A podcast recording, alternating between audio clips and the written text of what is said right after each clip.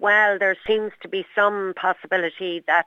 as far as I'm aware, as of now, uh, that new proposals have been issued uh, to the INMO and SIPTU, and I believe, though I'm not certain about this, that those proposals are largely in line with what was asked. And if so, I'm absolutely delighted to hear it because the one thing I said to the Taoiseach today was that it was completely unacceptable that a, a brand new community hospital remained with its doors closed with such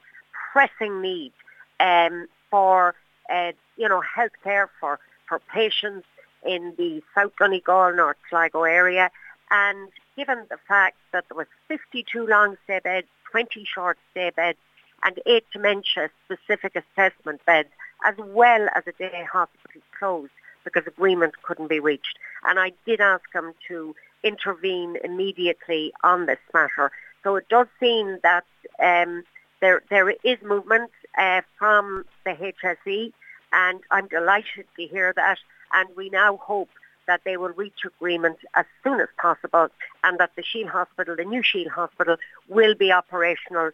Please God, within a week or in the next few days, because you know we're all aware of the absolute and urgent need to, uh, as I said, first of all, ensure proper healthcare services, especially for, for older patients, but also to take the sum of the awful pressure that's on Sligo University Hospital and Letterkenny University Hospital when it comes to people waiting on trolleys, waiting for a bed. And hopefully it'll all be resolved without uh, the need for that intervention from the Taoiseach like you requested. There had been and there is frustration locally with uh, not just community of Ballyshannon, but as you mentioned in Sligo as well over the delayed opening. But of course we do know that the INMO had to take that stance. They wouldn't have taken this uh, issue this far had they not had uh, serious concerns around staffing levels. Absolutely, because they know they work in our hospitals every single day of every single week and, and they know what circumstances are like and good for them because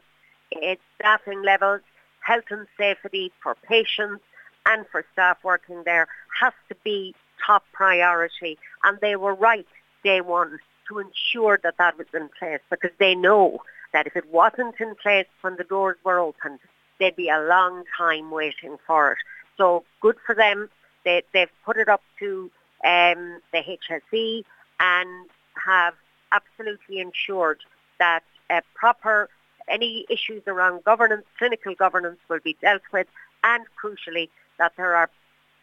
safe staffing levels for patients and staff in place. And we now just await to see what the proposals are. I believe there there may be a ballot. I'm not sure, but if there if there is, that that would take place as quickly as possible because every day that goes by is a day that more and more people are waiting and everybody understands and particularly the HSE and indeed the INMO and SIPTU, uh, the pressures that their staff in Sligo University Hospital and Letterkenny University Hospital are under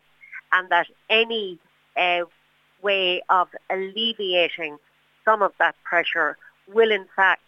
uh, be uh, hugely welcomed by both patients and staff and indeed would help to guarantee uh, greater patient safety and greater staff safety in those hospitals also.